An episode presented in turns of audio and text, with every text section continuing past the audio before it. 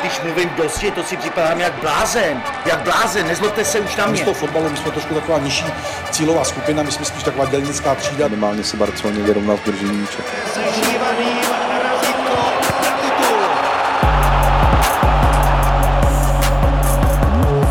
Vítejte u dalšího dílu Mundiálu, tentokrát speciálně z Mnichova, kde jsme zajeli kromě zápasu Plzně na Bayernu taky za bývalým vynikajícím reprezentačním brankářem Jaroslavem Drobným. Jardo, dobrý den, vítám vás. Dobrý den, tak vás zdravím. Už rok jste tady a trénujete juniorku Bayernu, její brankáře, abych byl přesný. Jak vás ten vítr zavál sem vlastně, když se ptám? Tak to je dlouhá historie, to musíte mít kontakty a za tu dobu v té Bundeslize jsem si nějaký kontakty udělal, s určitýma lidma jsem pracoval už, ještě jsem hrál v Hertě, v Hertě Berlín v Hamburku a ty lidi momentálně jsou teď tady v Mnichově, takže, takže se to tak nějak vlastně propojilo všechno celkově. Jasně. A, no a vlastně na základě čeho třeba si vás i Bayern vybral? Já vím, že tam vlastně bylo nějaké zranění, který měl ten druhý trenér bankářů, takže nevím, jestli to ne, ze začátku nemělo být jakoby dočasný a pak se to nějak jako vyvrbilo, takže jste tady zůstal? Nebo ne, jak to dočasný vlastně... to nebylo, už to bylo všecko, dejme tomu, předem domluvený už uh, delší čas dopředu. Akorát se přesně nevědělo, jestli půjdu, jestli půjdu tady do kampusu právě sem, nebo jestli budu rovnou u Bčka, to bylo jako všecko jako v otázce, to, jako, to prostě nikdo nevěděl v tu dobu a nakonec uh, trenér brankářů u Bčka vlastně musel na operaci s kolenem a to vlastně, ten, ten můj příchod to vlastně jako urychlilo. Jenom. A jaký tam máte brankáře, jako šikovný nebo? Tak vlastně Jojo hrál, Jojo Sheng, ty dělá trojku v Ačku a je mu devatenáct let a první rok je teď vlastně s Ačkem. Ještě minulý rok trénoval s devatenáctkou a se mnou, nebo vlastně dá se říct se mnou už. A dneska chytal za tu Youth League, protože ta Youth League má prioritu, my jsme hráli včera zápas, ale domluvili jsme se tak, že Youth League má tuhle sezónu prioritu před, před Bčkem. Takže vlastně chodí chytat sem, anebo chytá za nás. No. Vlastně teď mluvíme spolu krátce po tom, co Plzeň byla schopná zdolat Bayern dva jedna. Vy jste viděl teda většinu z toho druhého poločasu? Většinu z druhého poločasu, první jsem vůbec neviděl, protože my jsme sami měli trénink, takže... Čím vlastně byla ta výhra podle vás způsobená z toho, co jste teda měl možnost jako vidět? Tak Plzeň hlavně podržel brankář, náš brankář taky chytal dobře, musím říct, a je vlastně výrazně podržel. Byli takový, co jsem viděl já, tak Plzeň byla taková víc důraznější, mi přišlo. Já nevím, co tam teda mají za ročníky, aby jsme byli jako spravedliví, jo, to se musí ještě porovnat, ale o, ten zápas mohl skončit čeliak. Myslím, že to mohla být remíza, mohli, mohl, Bayern mohl dát na dva nula, nedal a ve finále Plzeň dala v poslední minutě góla ze standardky, ale prostě ještě za tím vítězstvím asi víc, tak vyhráli. No. Zeptám se vlastně na tu vaši práci, vy teda sídlíte na Zébernštráse, což je taková centrála Bayernu, jak vlastně toho klubového vedení, tak Ačka, Bčka, jak vlastně tato symbioza mezi těmi, těmi kategoriemi probíhá a třeba nakolik jste schopni i se propojovat s tím Ačkem jako ta juniorka, jak je to sjednocený vlastně?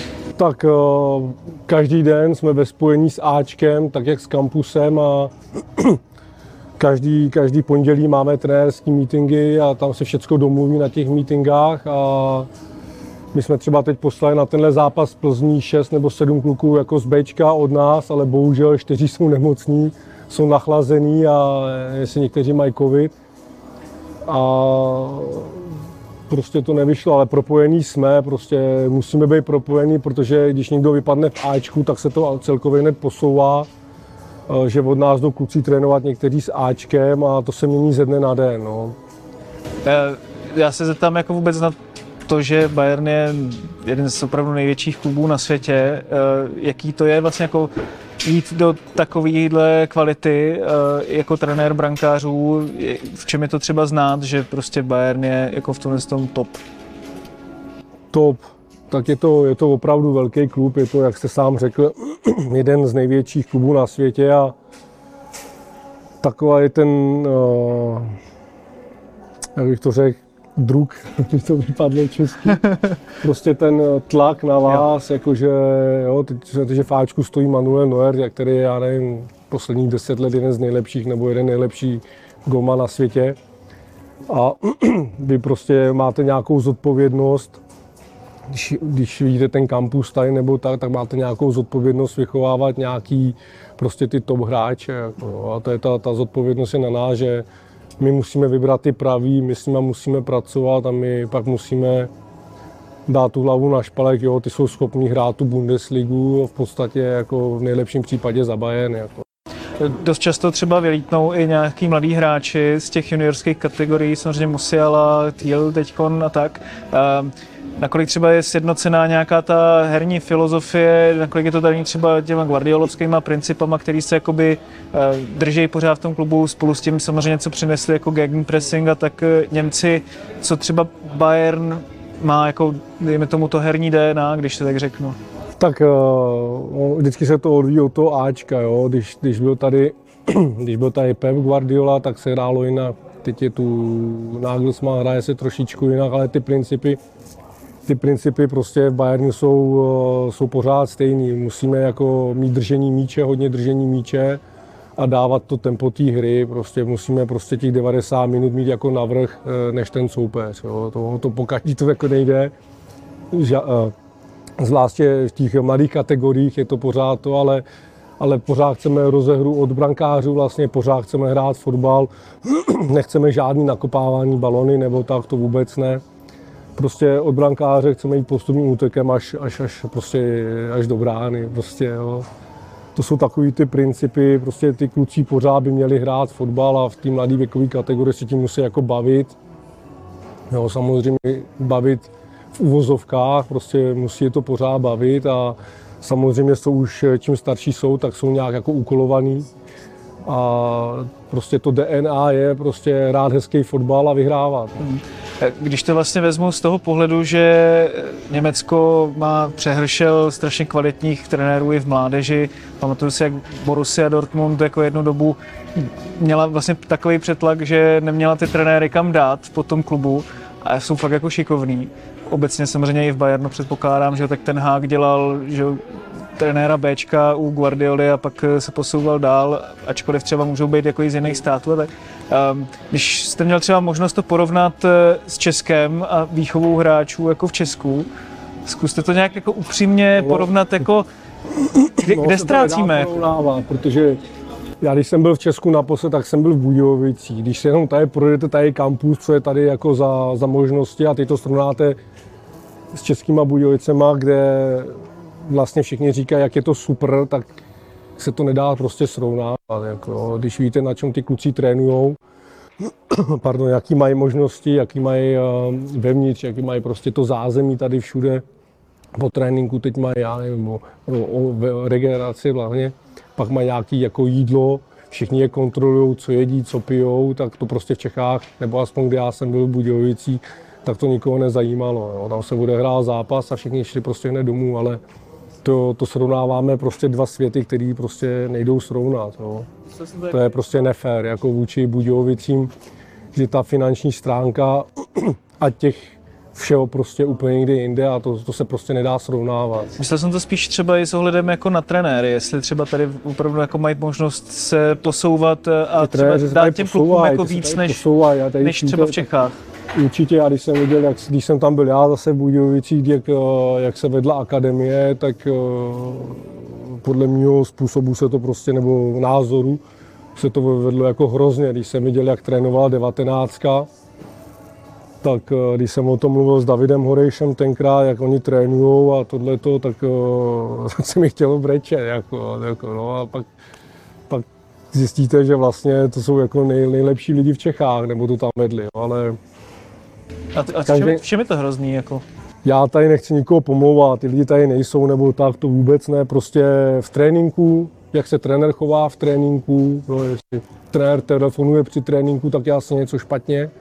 A to, to jsem prostě bohužel zažil v Budějovicích, jako jo, že, jo, že celý trénink protelefonoval a kluci tam běhali nějaký kola a, a když jsem to tam řekl nahlas, tak se to moc jako lidem jako nelíbilo, no, a řekla, že to nechám bejt. No. A říkám, no, pak jdou bez rozcvičení, jdou kluci do střelby, to jsem, to jsem taky viděl v Budějovicích, třeba devatenáctky se nerozcvičili a nedělali nějaké zakončení ze střelbou, jo, což mě to hlava nebrala. S Horinou jsem se tenkrát o tom bavil, říkal, hele, kašli na to, seš tak na chvilku, neřeš to. Tak to jsou třeba ty velký rozdíly, které tady nikdy neuvidíte, jo. Tady prostě ty kluci jdou od začátku, mají nějaký před tréninkem, nějaký protažení, tohleto. Každý má individuální plán. Každý, zase ty možnosti jsou jiné, je tam atletický trenér u každý, u každý věkové kategorie, který se o ně stará, který je za to zodpovědný. Pak se teprve jde trénovat, to samý po tréninku, jo. Nejde se hned do kabiny a hned do toho, prostě mají nějaký zase cvičení, kluci, posilku a tohleto. Ale na druhou stranu těch lidí tady zase pracuje mnohem víc než... To je mi jasný, no, jde spíš prostě o to, že já se o to téma jako zajímám dost a vždycky si říkám, jako samozřejmě, když se člověk podívá na to, jak, do jakého detailu tady přemýšlí Julian Nagelsmann a ostatní, že Thomas Tuchel, který je v Chelsea, jaký prostor dostávají v těch top klubech, třeba dejme tomu v Anglii. A když to porovnám s Českem, jak se vlastně přemýšlí o tom fotbalu tam a že vlastně ty mladí trenéři u nás nerostou, tak co vlastně se to s tím... To není otázka na mě, ale... Jo. Já vím, že ne, no, to... já vím, že ne, jenom jako si říkám, jestli prostě je potřeba to nějak celkově to prostředí změnit, nebo jako dát tomu poslat pár trenérů, ať se podívají, jak to tady funguje a... Tak trenéři by měli jezdit, trenéři, trenéři by se za mě měli vzdělávat, měli by, sám víte dobře, že z Prahy sem je to... Jsou to, jsou to tři hodiny autem nebo z Plzně, takže to by neměl být problém. Když samozřejmě někdo bude chtít jít, jet sem jako na nějaký ten, tak já mu rád pomůžu, když to bude mít silách, ale já nikoho nebudu přemlouvat, aby sem jezdil. Ale zase budeme porovnávat dva světy. To, co tady máme my, tak nemůžete, to má třeba Sparta, jako teď mají novou akademii, nebo tak můžete srovnávat se Spartou, ale určitě ne s Budějovicema, nebo já nevím, s Hradcem Králové, nebo já nevím, jaký tam jsou podmínky v těch, v těch mládežnických kategoriích. Já jsem tam dvacet let nebydlel, takže nevím. Hmm. Jaký byl vlastně pro vás ten návrat? Šok, šok. To prostě, když se vrátíte prostě do amatérského fotbalu, já jsem to říkal rovnou, když jsem se vrátil, jako já už jsem hrát nechtěl a když jsem se vrátil, tak to pro mě byl šok, protože jsem byl, já nevím, osmnáct nebo devatenáct let jako pryč a v těch Budějících se všecko bylo vlastně podobné. No, posilka, posilovna na stejné úrovni, než se to předělalo, jo. Akorát to složiště, že tam vyrostlo, to tam za mě nebylo, to tréninkové centrum, ale taky to jako není žádná, jakože samozřejmě ty kluci mají na čemu trénovat, ale když bude zima, tak už se musí tři manšafty dělit o jedno, o jedno hřiště, jako, no. Já vím, že ty peníze nejsou nikde, ale vždycky to jde nějak udělat, aby tam byly třeba dvě nebo tři umělé trávy, když je tam takový počasí, jo, a nejenom jedna. Jo, teď si nadmělte, že na to musíte dát, nevím, šestnáct, osmnáct, devatenáct a jak chcete trénovat. No, což, jo, a jsme u toho, jo. Jo. To, no, myslím si, že to pro vás byl šok i z pohledu třeba celkového toho prostředí. To byl takový ten, teďka to všechno vylízá na povrch, co bylo s Romanem Berbrem a tak dál. Vím, že jsme spolu jednou telefonovali hmm. po jednom zápase. Tak, tak jsem se vás na to ptal, ne? Pak jsem se na to díval a měl jste, měl jste naprostou pravdu. No. A mám vždycky, jo, jako v tohleto, jako měl jsem pravdu a vidíte, že tenkrát jsme se bavili o nějakém zápasu, který rozhodčí z mýho pohledu absolutně nezvlád a v novinách byl ohodnocený jako jeden z nejlepších rozhodčí. Jo. A kvůli tomu já jsem vám vlastně, nebo jsme se nějak spojili a nakonec jsem měl za pravdu, akorát, že to tam nikdo neřešil, no, že to všechno bylo tak osikrované, že prostě to nikdo ani řešit nechtěl. Teď, když jako třeba se bavíte se svýma kamarádama z Českých Budějovic a o tom třeba, jestli se to český prostředí mění po tom konci Berbra, máte, sledujete to jenom z dálky, ale jestli z toho máte ten pocit, že jako je, jsme někam na cestě k lepšímu? Jako. Nevím, tak ty rozhodčí prostě někteří pískají dobře, některým ten zápas neví, co se stát může, ale teď, já nevím, před dva, tři dny dozadu zase jenom co jsem jako dos, se doslechl, tak hrála Sparta s Hradcem a, a nikdo neviděl, že to byl offside. Všichni to viděli a V A R to neviděl. Já jsem se tam to nedíval upřímně, nemůžu posoudit, ale takovýhle věci prostě ty lidi odradí od fotbalu. No, každopádně, když se ohlídneme za vaší kariérou, tak je opravdu krásná. Vy jste působil v různých soutěžích, v různých prostředích. Člověk už protože jste tak spjatý s tím Německem, si ani nevzpomene, že jste vlastně byl ve Fulhamu, byl jste několik let v Řecku, kde jste přijal teda své druhé jméno, že? To, to vám vždycky každý připomíná. A každopádně mně přijde, že jste vždycky jako nějakým způsobem dokázal v tom prostředí se ať už jako adaptovat nebo najít si nějaký svůj prostor. Vy jste si pamatuju nějaký rozhovor v Idnesu, kde jste říkal, že když jste v Řecku, tak vám vyhovuje, když si každý sejde až o hodinu později, tady jste zase pintlich. Jak to vlastně tohleto třeba vnímáte sám na sobě, že se třeba dovedete adaptovat? Co vám tady k tomuhle tomu jako pomohlo?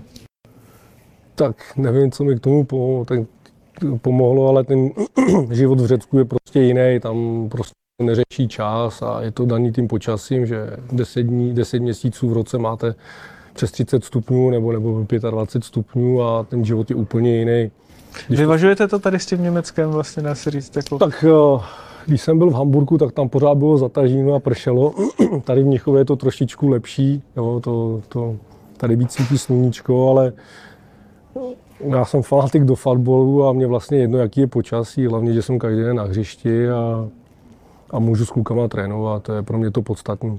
Když se zpětně ohlídnete, třeba jeden takový moment, na který nikdy nezapomenete z vaší brankářské kariéry.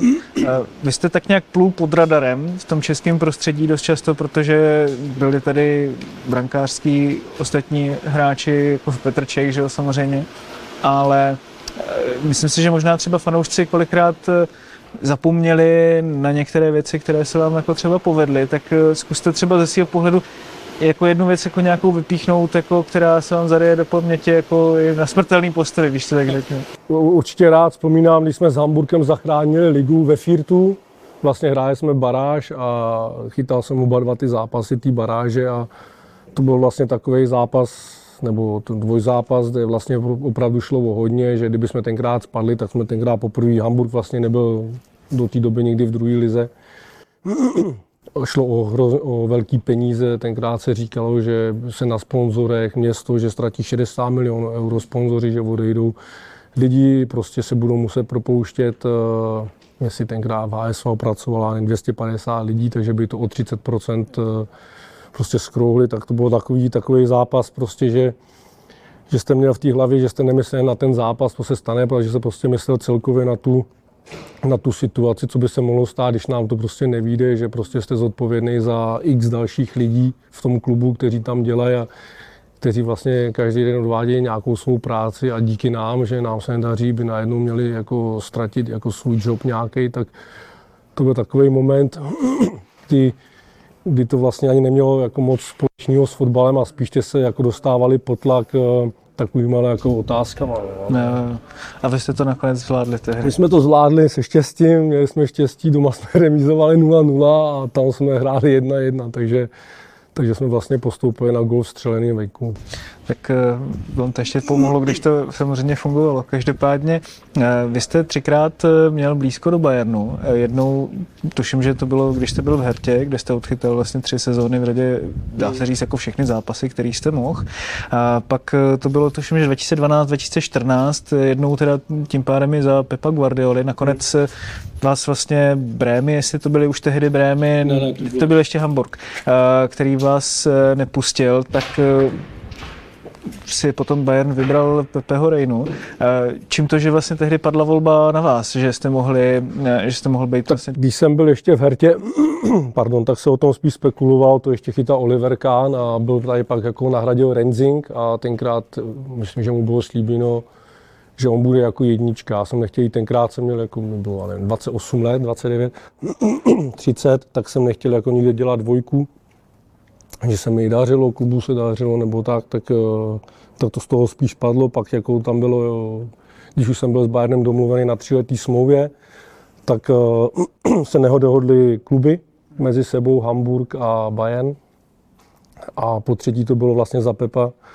Pep, když, uh, tak ten se vlastně rozhodl pro Reinu. Tam byly dvě varianty, Reina nebo já, on si vzal prostě Reinu. To bylo jeho prostě rozhodnutí, nebo takhle se to ke mně dostalo a na to má každý trenér právo.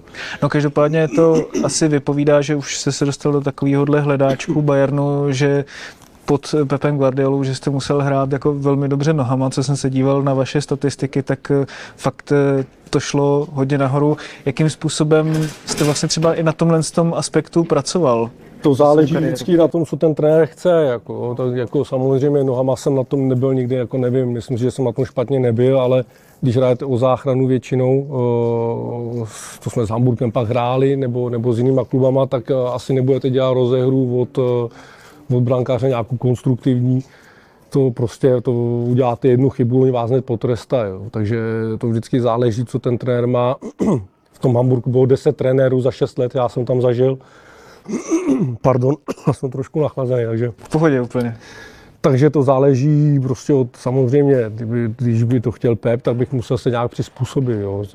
Samozřejmě jsou mnohem jiný golmani, který mnohý umějí, jako umějí mnohem líp golmana než já, ale zase já jsem měl jako něco jiného. Mě nebavilo třeba, nevadilo jako vylíz brány jako na centry nebo tak, to zase bylo jedna na jedna, jsem měl silnější než ostatní golmani, kteří třeba hráli líp nohama než já. Teď je důležitý v tom zápase, co jako tomu manšaftu pomůže víc. Jo, když třikrát, když třikrát dobře rozehraju, jo, co to tomu manšaftu dá, než když třikrát poběhnu centr. Jo, to je vždycky, to musíte mít nějak jako vyvážený, nejlepší je samozřejmě mít jako všechno.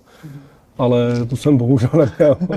A no, jako mně přijde, že jste docela měl všechny ty jako podstatné věci. Co, tak co na Bundesligu to stačilo. No, tak já si myslím právě docela. Jako mě jste vždycky hrozně bavil tím, jak, má, jak jste měl, aspoň teda z mýho pohledu, možná mi to vyvrátíte, hrozně jako úsporný styl, že jste nedělal žádný pohyb navíc, třeba při těch zákrocích. Jako že jste třeba ty, nemyslím to, že, jako, že byste nešel do těch střel, ale prostě, že jste třeba nesnažil je dělat jako efektnější, než by byly. Prostě dokázal jste mít dobrý výběr místa a takhle, vnímáte to podobně? Nevím, mě hodně spousta trenérů nebo hodně kamarádů mi řeklo, tak aspoň spadni. Já říkám, proč bych padal, když vím, že to nechytnu. Jako, jako, a zase skákat nikam, když to ledí metr vedle, jako, to už prostě v tom voku to máte. Jo. Já nemám rád brankáři, když ta střela letí dva metry nad nebo dva metry a oni jako, jako tam nějak jako skočí a ještě se před to, jako, mi to nějak, jako, mě to prostě vadí. Mm-hmm. Nevím. Spíš jsem si říkám, jako, že vlastně ty, ty vaše zákroky některé byly úplně jako excelentní, ale svým způsobem, jako, že ostatní brankáři by jako ještě víc prodali, nebo že by jim dali jako víc nějakého takového, ale přitom je to zákrok, no, ale že to je zákrok jako zákrok, jestli máte pocit, že ty brankáři některý tomu jakoby přidávají zbytečně, nebo jestli... Ne, mě spíš vadí na golmane, když něco chytí, nebo co brankář chytit má, najednou se jako začne vyplácnout to na rok, najednou se začne radovat, že něko něco chytil, za prvý o toho tam ten brankář je, za druhý rok, z kterého může jako dál padnout gól a ta hra nějak jako pokračuje. Jo. Já, mám jako, já jsem se vždycky radoval, ale až po zápase, když jsme ho vyhráli, a dělat nějakou show, jako s někým se tam plácat, že se něco chytí, jo. To, by, jako, to si pak hráč musí plácat s každým, že dá dobrou přihrávku. To mě to jako vadí, nechci to ani od svých jako kluků, samozřejmě tím musí žít. Tím zápasem jsou tam určitý emoce, ale pořád tam jsou o to, aby ten manšaft podrželi v nějakých těžkých fázích toho zápasu. Jo, jo. Takže když ale vlastně si to třeba vezmu, tak co vnímáte jako zpětně třeba jako vaši největší přednost třeba v tom brankářském stylu, který jste zvolil? Protože jako jedna věc je, že teďka se to řeší hodně jako podle toho, jestli je někdo dobrý na čáře, nebo jestli je někdo dobrý, řekněme, při té rozehrávce, ale ono je to jako daleko, řekl bych, sofistikovanější, i jak se ten brankářský styl nějakým způsobem naroubuje na nějakého golmana, i z hlediska toho, jestli, já nevím, volí nějaký aktivnější přístup jako při těch střelách a takhle. Můžete to třeba trošku víc popsat tady z tohohle z toho pohledu? No, se těžko popisuje, ono, to každý brankář je prostě jiný, každý mu vyhovuje něco jiného. Tady v Bayernu prostě, prostě největší hvězda, to je Manuel Neuer, to asi všichni mi dáte za pravdu, každý chce jako napodobovat Manuel, Manuel. Prostě, ale to je těžký, jo. Ten, je to těžký, jo. Ten Manu dělá něco proto, protože ví, že je efektivní, jo. Ví, že dělá něco proto, když, já jsem, když jsem sem přišel a bavím se třeba s klukama, proč to dělají, tak oni mi nedokázali odpovědět, jo. Říkám, proč to, jako jo. Jo a teď se o tom bavíme se, oni se o tom bavili předtím, ale to jsou sedmnáct osmnáct letý kluci, prostě oni chtějí být jako on a ve všemu jako napodobují, ale ono to je hrozně těžký. Já říkám vždycky kluci, Manuel Neuer, když přišel do Bayernu Mnichov, tak měl odchytáno, myslím, že sto padesát až dvě stě zápasů za Schalke. A mnozí mu nevěřili, že jo, když přišel. První rok v Bayernu, myslím, že nebyl, co si pamatuju, tak jako nebyl nějaký jako výborný, ale prostě pak to dokázal prodat a stal se z něho prostě nejlepší golman na světě, jako za mě určitě. Vždycky ten mančav podržel v těch pravých chvílích, předvede nějaký fantastický zákrok, nebojí se vyběhnout, prostě je to komplexní golman se vším všudy. Jo, a každý malý kluk tady v Mnichově chce být jako, jako on prostě, no, takže oni ho napodobujou ve všem, ale On, on prostě co dělá, nebo všechno, co dělá, tak dává nějaký smysl. On ví, proč to dělá. Jako. Ale mně to přišlo i z pohledu jako toho samotného chytání, protože já slyším vždycky... Vy jste se to... třeba, pardon, že vás skáču, díval jako dneska na ty kluky, tak co dělal, já nevím, co dělal jinak ten český golman, já jméno neznám, bohužel, a, a náš golman. Jako. Tam jako byl diametrální rozdíl, tam vidíte, co my ty kluky učíme, jako oba chytali fantasticky, ale jsou to prostě dva úplně různý styly. Jo, ale jít jako do detailů tady před kamerou, to asi nedává nějaký jako smysl, jo, protože to bychom museli být na hřišti a ukázat si to a spousta lidí to stejně nějak nepochopí. Takže... Spíš mně přijde vlastně takový zvláštní, že tím, jak se golmani zlepšují v rozehrávce, musí se zlepšovat v rozehrávce, tak teďka panuje strašný klišé, že no tak dneska všechny ty brankáře učí jenom rozehrávku, ale takový to... Brankářský gro, to už dneska ustupuje. Máte z toho ten podobný pocit, nebo... Tady to určitě není? Ne, v Mnichově nemám jako pocit, protože my trénujeme všechno. Ty kluci musí umět rozehrávat, v tom tréninku je do toho nutíme, prostě chceme to, jako je to prostě normální věc, ten fotbal se nějak vyvíjí. A, ale na druhou stranu musí, musí chodit na centry, nechcem, aby to boxovali, chcem, aby to chytali. Musí chytat střely, musí chytat jedna na jedno, prostě musí být komplexní. Jo. Není to prostě jenom, že umí fantasticky nohama a pak někdo na něj třikrát vystřelí, pustí tři góly. Jo, to ne, to vůbec. To prostě ty kluci se rozvíjejí nějak tady a každý s nimi, ať od těch čtrnácti, od třinácti let, nebo od desíti tady, tak prostě mají nějaký ten, nějaký ten svůj timing na to, aby prostě se zlepšovali.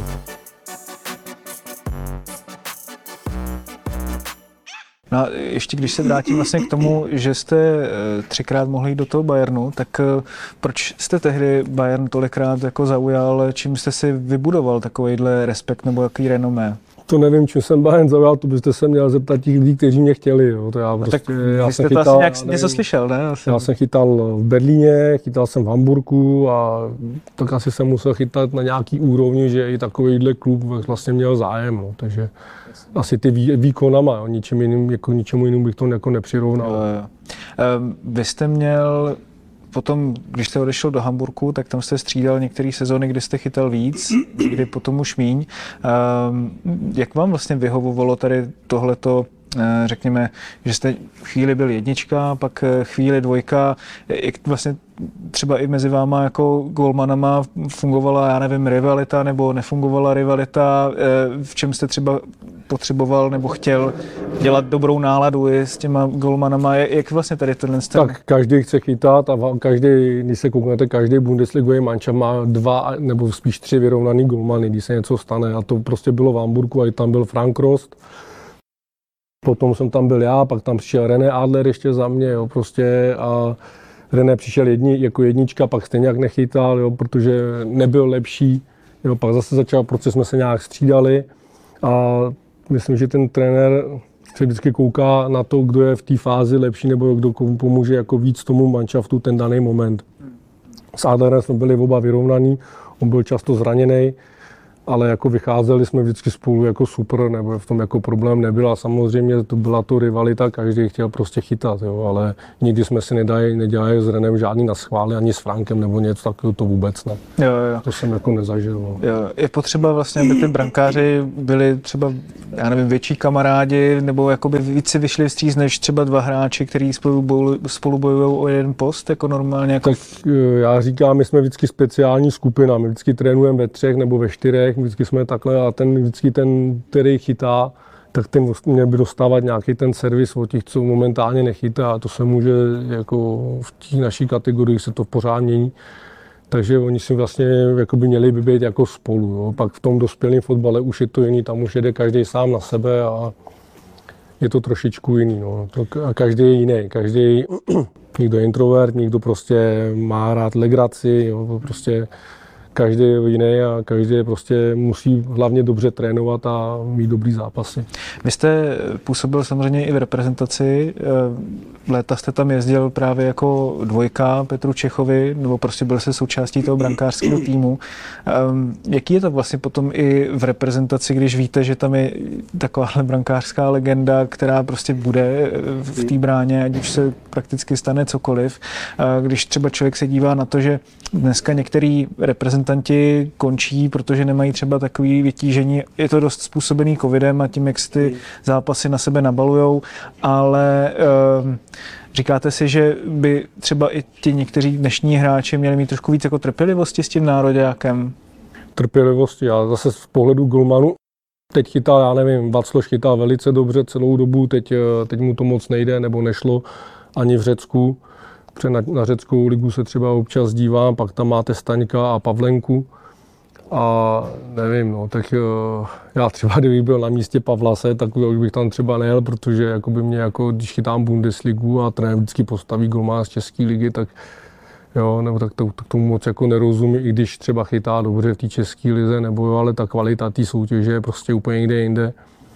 Pavlenka chytá v Bundeslize pravidelně od začátku, nevím, no, jako pak mi třeba vadilo na repre, Jindra Staněk byl, já nevím, dva měsíce nebo tři měsíce zraně, odchytá jeden zápas, najednou byl v reprezentaci, nikdo to prostě neřeší, takovýhle věci, to, je, to přece nejde, ne? Když, nebo aspoň za mě by to nešlo, ten hráč musí dostat, já nevím, musí něco odehrát a nemůže net, i když odehrá třeba jeden ligový zápas, si myslím, tak nedovzít jako do repre, to je, to je výsměch pro ty ostatní kluky, jo? A tohle to, nevím.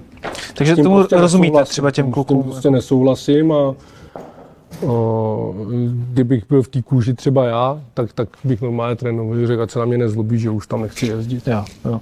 Takže chápete třeba i hráče z pole typu, hodně se to řešilo třeba u Pavla Kadeřábka, nebo prostě je to vždycky té, individuální, je to vždycky individuální jako rozhodnutí toho hráče. Jo. Já nemůžu mluvit za nikoho, já jsem řekl, co bych třeba dělal já. Jo, jo. Já jsem s Pavlasem o tom mluvil, jo, nebo to prostě, jako, já bych to prostě neakceptoval a já bych to trenérovi řekl, že se nezlobí, ale že to je můj názor a že radši budu v klubu trénovat, kde mám každý víkend, já nevím, přijde padesát šedesát tisíc lidí a pak přijedu na, repru, na repre, chytám Bundesligu a jsem jako trojka. Jeden golman chytá v řecký lize a jeden v český lize, tak nevím, no. Hmm, hmm, hmm. Všechno se, neříkám, že jako chytají špatně kluci, ale prostě ta liga má asi trošičku jinou úroveň než ta česká, než ta řecká. Ne? To chápu, no. Měl jste třeba i za, vaš, za toho vašeho období v reprezentaci nějaký takovýhle problém tohohle? Neměl, protože Petr Čech chytal za Chelsea a vyhrál všecko, jako, co se vyhráčilo. Vyhrál Champions League, vyhrál, já nevím, ligu, vyhrál všechny ty poháry, prostě já byl to jeden z nejlepších golmanů na světě, takže tam, to tam jako jsem takovýhle problémy nemohl a na druhou stranu on byl opravdu lepší. Jo, to, jako, to si musíme nalít čistýho vína, jak se říká, on byl prostě, prostě byl lepší a jsem to dokázal jako zkousnout, nebo prostě tak to prostě bylo. Jak s ním vlastně probíhala spolupráce vlastně super, v té brankářské skupině? Super, na tréninku nás trénoval Honza Stejskal, ještě tam byl Honza Laštůvka, my jsme, myslím, že všichni tři jsme jako mezi sebou měli jako dobrou partu a věděli jsme, že Čechino, když bude zdravý, tak prostě bude chytat a tak to bylo, ale bylo to jako daný, jo. Teď se furt jako spekuluje tohleto, jo, a tak nevím, no. Chytal Václoš, chytal výborně, jo, měl dobrý euro, všecko, jo, ale prostě naši nepostoupili na mistrovství světa, vypadli s Velsem nebo s kým, jo, a prostě tam se jako nic nestane, jako prostě, nevím, za mě to jako, nechci říct jako ostuda dneska, jako, jo, ale prostě nemělo by se to stávat, prostě ten cíl jsme nesplnili, no tak někdo za to musí jít nějakou zodpovědnost a v českém fotbalu to bohužel funguje tak, jak to funguje a furt jako se na něco vymlouváme, proto jsme tam, kde jsme. No. Hmm. No, myslíte si tím pádem, že by už měly být dalekosáhlejší změny třeba i z pohledu toho, kdo by měl vést nároďák? Nevím, tak já neříkám, že trenér Šilhavý je špatný trenér, to vůbec neměl úspěšný euro, ale tam vždycky jsou nějaký cíle, máte mistrovství Evropy, mistrovství světa, máte tu kvalifikaci, splním, nesplním, teď je to jednoduchý, anebo nesplním, ale s nějakou prognózou, jo, prostě jaký má hráče tohle, to, to prostě nejde jenom říct jako takhle, jo, ale mně to přijde, že vždycky se to řeší, až když si to nastane, jo, že nejsme připraveni na nějaké věci, který prostě nastanou a začne se to řešit až na poslední moment. Prodloužíme trenéra, neprodloužíme, teď se to začne probírat tiskem. No. Jak by se to třeba řešilo tady z vaší zkušenosti? Jakože by se udělala třeba nějaká analýza, dejme tomu? Nebo tak prostě... analýzy se dělají vždycky, akorát ty analýzy jsou asi trošičku nejen. Já nevím, nemůžu mluvit za, jakou analýzu dělal trenér Šilhavý po neúspěšný Barázi, to nemůžu, nemůžu, já ji neviděl. Ale nevím, no, tak to je jako těžký tohleto, ale analýzy se dělají vždycky a jako opravdu to jsou... Záleží na tom, jak se to analyzuje. Asi jasně, a to, to, to už jdeme jako do ohromných detailů. Jasný. No každopádně vy jste e, nereprezentoval jednu chvíli, kdy vlastně u národního týmu působil Pavel Vrba s asistentem Dušanem Ficzelem. Můžete trošku poodhalit vlastně, co tam třeba bylo za problém? Tak problém, tam nebyl žádný problém s trenérem, já jsem si malinko nesed s panem Ficzelem a řekl jsem, že tam prostě, když tam bude pan Ficzel nebo, nebo to, tak tam, že jsem tam jezdit nebudu a tak jsem to podal i panu, pak jsem to řekl i panu Dudlovi a tím to vyřídí a tím to pro mě jako skončilo. Hmm, hmm. Co tam bylo vlastně za problém? To nemá cenu řešit, jako prostě jsme si nesedli asi lidsky, nebo tak, něco mi tam vadilo. Tak já neříkám, že s každým výjdu nebo tak, ale prostě nebylo to někde ventilovaný, tak to prostě bylo a oni to respektovali tak a, a to byl pro mě konec. Z svýho času se teda prostě řešilo, že Petr Čech říkal třeba Miroslavu Peltovi, že některé věci je potřeba víc profesionalizovat, aby když ty kluci typu, Patr...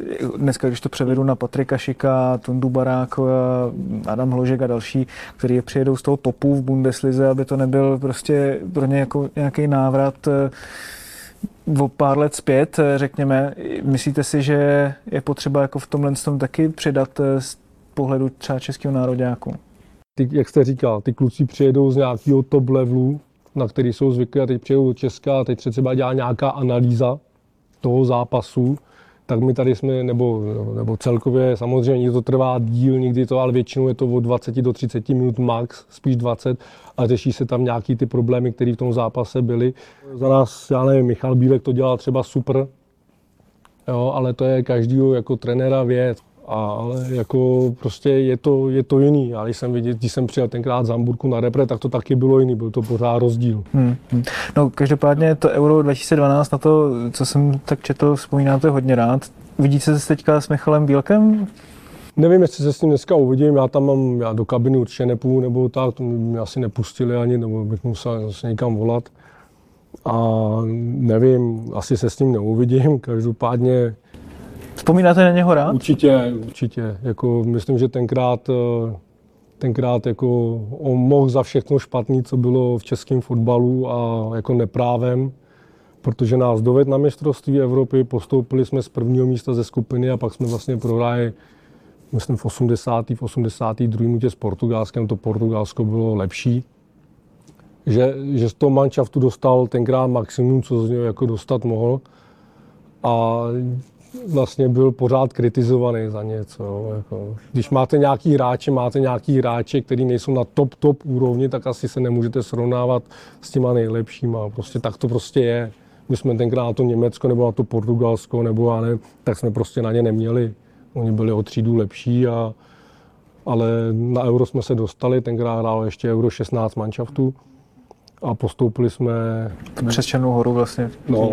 A jste, vlastně jste byli první ve skupině, že jo? První jako ve skupině, no a prostě bylo to hezký. Hmm. No, když se vlastně zeptám teďka na to, že v Plzni vyhrál s ní titul, senzační, hmm. máte za něho radost, že vlastně takhle dospěl k takovému zadosti učiní? Mám, mám, i když Plzni moc nefandím teda, na, ale jako mám z toho radost, protože mě trénoval, vím, co to je za trenéra, vím, že to je výborný člověk. A když postoupili do Ligy mistrů, tak jsem mu i napsal, jako, že mu gratuluju, i k titulu jsem mu, myslím, psal, že, že gratuluju k titulu a, a já si ho moc vážím jako člověka i jako trenéra, takže... takže v, čem je, v čem je dobrý jako trenér, jako třeba když ho porovnáte s tím, co jste měl možnost zažít? On ten fotbal hrá, on má takový ten cit pro to, jo, on ví, když se dělají standardky, jak dlouho to má dělat, takový prostě, prostě má to, prostě ví, co chce hrát.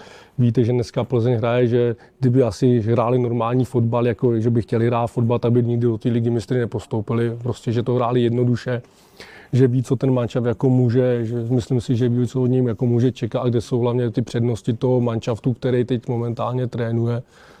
A jako za mě jako klobouk dolů, prostě dostal Plzeň do Ligy mistrů, to všichni chtěli v Plzni a, a, a Akorát bohužel s ní nepostoupí dál, protože ta skupina je hrozně těžká. Zase upřímně musíme si říct, ty, ty kluby prostě, ty, ty tři kluby jsou úplně na jiný úrovni než Plzeň, ale to, to tak prostě je. Jardo, díky moc za rozhovor, bylo to skvělý a přejeme vám hodně štěstí. Taky vám děkuju. Mějte se hezky.